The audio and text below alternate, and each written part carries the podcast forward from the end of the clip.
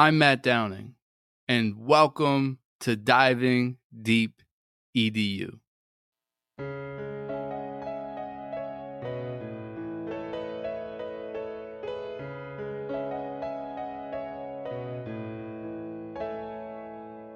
Curious conversations with all types of peeps. Encouraging innovation, we are diving deep. Certainly, education is what we like to speak. Fervent with dedication, now it is time to teach. Yeah.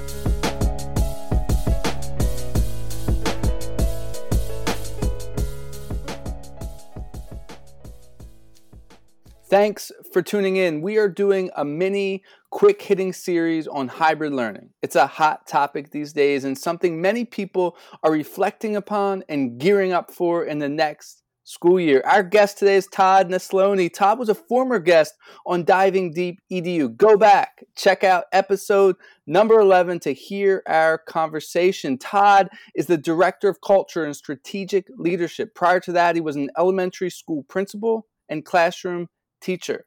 Todd is an author of multiple books, TEDx speaker, and a frequent conference presenter. Todd, thanks so much for joining me again. You have twins arriving any day now. Give us one of the things you're most excited about and one of the things you're most nervous about. Hey man, thank you so much for having me on. Uh, yeah, I've got two boys coming in July, and so I guess what I'm most excited about is just to get the experience fatherhood. Um, mm. But what I'm most terrified about is definitely the lack of sleep. yeah, I'll, i I feel that. Um, I haven't told you this, but but I have twins, and uh, you know I still remember those days when they were born, and it's very precious and so forth but yeah, that lack of sleep is there. You're just sort of, uh, you know, walking through the day. like I can only imagine. but it's going to be excited, exciting, and I'm excited for you. And congratulations. Thank you. So let's let's focus in on hybrid learning. Like I said in the intro, it's a hot topic. It's a lot of th- it's something people are thinking about, something people are planning for. And as we think about hybrid learning, as we reflect, as you're reflecting, what are some of your big takeaways? You know, I think there definitely is a place for hybrid learning in education. I am also of the firm belief, though, that it's not for everyone. And mm. when I say that, I mean it's not for every educator and it's not for every student. Uh, you know, we we learned with this pandemic those educators who thrive in a hybrid environment and those who are like, I did not go to school to be this kind of teacher. and the same as with the students. I mean, I mm. think we really saw some students really take and latch on to hybrid learning and and achieve even more than we ever anticipated while yeah. others we fear they didn't get quite as much as they would have and so i think it's just figuring out your personality as the mm-hmm. educator and where you fit in but as well as what kind of students will be utilizing the hybrid learning yeah let's talk about the teacher that liked it and the student that liked it so let's talk about this, the teacher first what do you think some of the aspects of hybrid learning are that gravitated certain teachers to really embrace hybrid learning? You know, I think for some teachers, some of the best parts of hybrid learning was just that that way that you can set out an idea of what you want to accomplish, and the kids can take a lot more mm-hmm. ownership mm-hmm. yeah. um, because there's a lot more responsibility placed on them when it comes to hybrid learning. Mm-hmm. I think mm-hmm. also the teachers who have always been comfortable with technology, it isn't a big shift to start incorporating more and more of it. What you want to be leery of, though, is not just taking all of your worksheets and putting them online. That's mm-hmm. not hybrid learning. um, and I think, you know, when we all had to shift so quickly, yeah. that's what many did because it's what we had to do to survive. But as time progresses, just like with any teaching practice, I just hope that people see there's so much potential um, for the teachers who are drawn to that style of teaching. Yeah, just so we better understand, right? What's an example of someone that's taking a worksheet and they're digitizing a worksheet into a hybrid learning experience? Oh, I mean, uh, it's just like creating a Google form where mm-hmm. you're just having kids solve problems, or you create a PowerPoint presentation and you're just going through problem after yeah. problem yeah. after problem. It's like, as an adult, I wouldn't want to be in any kind of class like that. Why would our kids want to if, as adults, we don't even want to be in a class like that? Yeah. So let's think of a better, you know, a more engaging example of hybrid exactly. learning. What's something you've seen that that is better than digitizing a worksheet? You know, I think there's a lot of opportunities for collaboration, not only mm. between the students in the classroom and, and, and the hybrid learning, but also opening up their uh, avenues to kids across the world.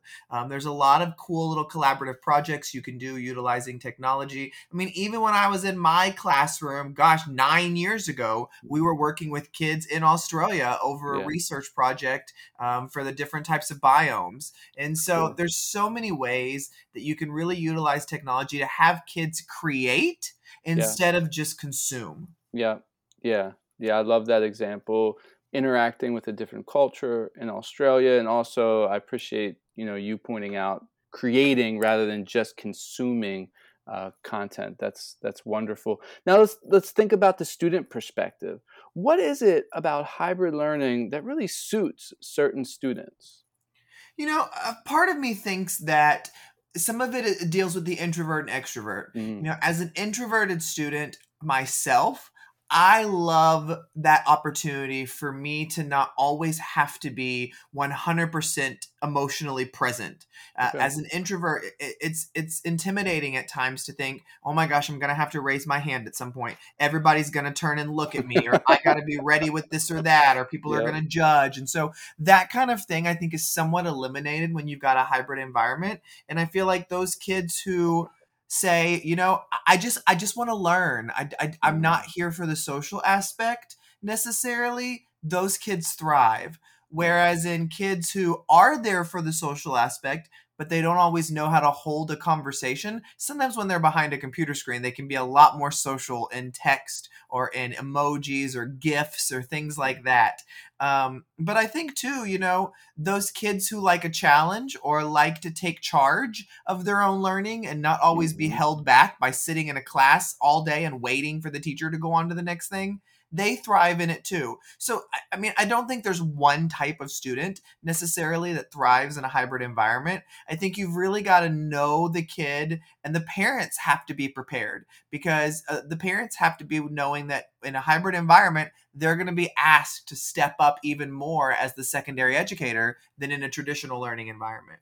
Uh, I want you to talk for a moment to a teacher, right? They're gearing up to teach hybrid. They don't necessarily love it but that's what their district is going to be doing, and that's what they're going to have to do for the upcoming school year. Now, this teacher has struggled a bit, right, to sort of find their place within the hybrid learning environment. Now, you're not going to be able to fix all of their hybrid teaching in a couple moments, but what would you advise them? How would you go about helping them think about this in a different way? You've given some great examples so far, but what sort of guidance would you give a struggling hybrid teacher? You know, when I think about having to do something as an educator that you don't always 100% enjoy, mm. I think of the standards that I had to teach as a teacher. I did not enjoy teaching every single standard that I was tasked to teach, but just because I didn't enjoy a particular concept didn't mean I got to skip out on it. Oh, and if I didn't figure out a way for me to at least fake enjoy it, the kids knew I wasn't in it and mm-hmm. they weren't checked in either. And so for me, there's two things I think about. The first is, what are your passions that have nothing to do with the field that you're teaching? And how can you bring in your passions into that content area? Because if you like yoga or gardening or mm-hmm. netflix or video games whatever you love that has nothing to do with your day-to-day job bring that in to the classroom. Bring that into the hybrid environment. You're going to enjoy what you're doing just a little bit more because it is tied into something you're already passionate about and the hmm. second piece of advice that I would give is social media changed my life. And and I don't say that flippantly. Not only did it give me so many opportunities in my career, but it has brought some of the most incredible people I could have ever imagined into my day to day life. And when I think about when I was trying to do the flipped classroom, or when I was trying to do project based learning, or when I was trying to reinvigorate the culture on my campus, there were not enough PDs that I could have attended or books that I could have read to help me be successful. But what really helped me find my footing and keep going and make me find my people too, so I could lean on others and get ideas was social media. And Mm. it wasn't just me getting on and stealing ideas from others. It was me getting on and having conversations, building relationships, collaborating, having people in my corner who would push my thinking and not just sit and agree with me. And so if you're struggling with that hybrid and you're not sure that you're capable, that you're going to be successful, that you're fully into it, bring in your passions and find a circle of educators online who can encourage you, build you up, and give you ideas. I promise you they're out there. Thanks, Todd. Thanks for sharing that. That's inspiring and encouraging, and it builds a network to continue to sort of uh, delve into and get and give and, and interact, and, and that's great. So, thanks for sharing that. Let's think forward for a moment. Let's think in anticipation of what can be done, what could be done. What is something you envision or hope for as things move forward in hybrid learning. So instead of looking back and thinking, oh, I didn't do this, we didn't do this, we didn't do this, we didn't do this, everyone messed up, right? let's forget about that and let's think forward. What what do you envision?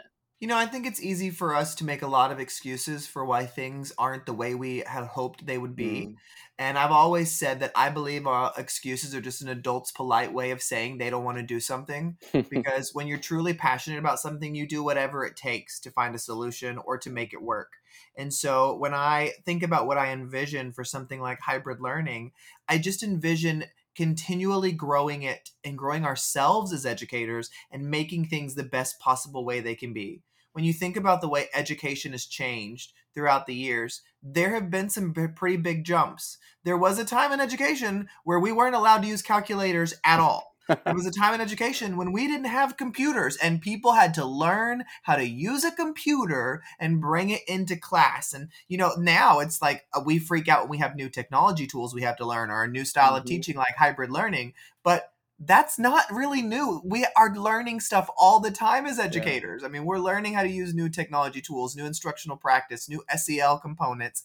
That's part of what we do. And you know one thing i always told my team and one one philosophy that i've always lived really strongly by is how dare we ask our kids to come into our classrooms and learn every single day if we're not trying to Mm. learn and grow every single day ourselves we have to be the example and just because we graduated from college and got a degree does not mean we are good to go for the rest of our career That's great. I appreciate the way you're bringing in a growth mindset into a hybrid learning environment. So it's about the way we approach it and continuing to grow as educators, as learners. That's that's wonderful.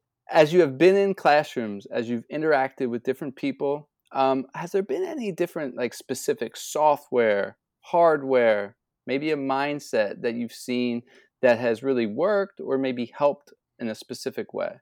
You know, I really am always the believer that you have to find the technology tool that works for you. Yeah. It, it, it always is kind of, it, it hurts my heart a little bit when I see like a district saying everybody must use Google Drive or mm-hmm. everybody must use OneDrive with Microsoft. Mhm. And I get the idea behind it, big picture wise, but when you shrink it down, it's like, but what if this teacher did much better in Seesaw? Or what if this teacher did way better with the new technology tool they learned? Or they did better uh, doing things through YouTube and having chats on the side or a Facebook group or or they were using only Teams while their team teacher was using uh drive it's like there's there's so much flexibility that needs to be had in education and Mm. and I think that when we get pigeonholed into we're only allowed to use one tool, I feel like we lose teachers um, and the ability for them to be creative and comfortable. But sometimes we also lose kids. And I had to remember that too as a teacher that when I was having kids create things, I always gave them several different technology tools to use because I wanted to push them, I wanted to challenge them, but I didn't want to frustrate them to a point of breaking. and so it was Mm. always like, you know, I would really like all of you to use my uh, to use uh, Google presentations or Google Slides, but you might like Prezi. You might, if you might have a Mac and like Keynote, you Mhm. might rather use something in Microsoft, PowerPoint. You know, I want you to try to use this a little bit, but if it's way too overwhelming for you, here's some other options. Find the one that works best for you. Yeah, that's great. Yeah, technology is not meant to constrict, right? And a lot of times I agree with you. That's what it seems like some districts and, and schools are trying to do. So thanks for that encouragement. Todd, we're getting to the end of this quick conversation. Close us out with some tips or final thoughts in regards to hybrid learning. You know, I think if you really want to be successful, whether it is in hybrid learning, traditional learning, completely online learning, whatever it is that you are doing, the number one thing always comes back to relationships. You have to build those relationships with the students if you're ever going to get them to trust you and want to learn at the depth that you're trying to get them to. So, no matter how you're teaching, no matter what's going on, the foundation of all you do must be the relationships. Great words to close us out. Todd, thank you so much for joining me again on Diving Deep edu. This was a fast paced and helpful conversation. I want to thank you so much for your insights. I appreciate it. I'm sure all our guests do as well. To our listeners, thank you for tuning in. Don't forget to go back to episode number 11 and listen to our other conversation. If you like this episode, subscribe, share it out, post a review on Apple Podcasts. All of those things will help get this podcast out to more people. Until next time. Wow, it's time to reflect. That's astounding. You've been checking out the podcast from Matthew Downing. Hope you like diving deep like a scuba diver. And the show provoked hope. That's our true desire.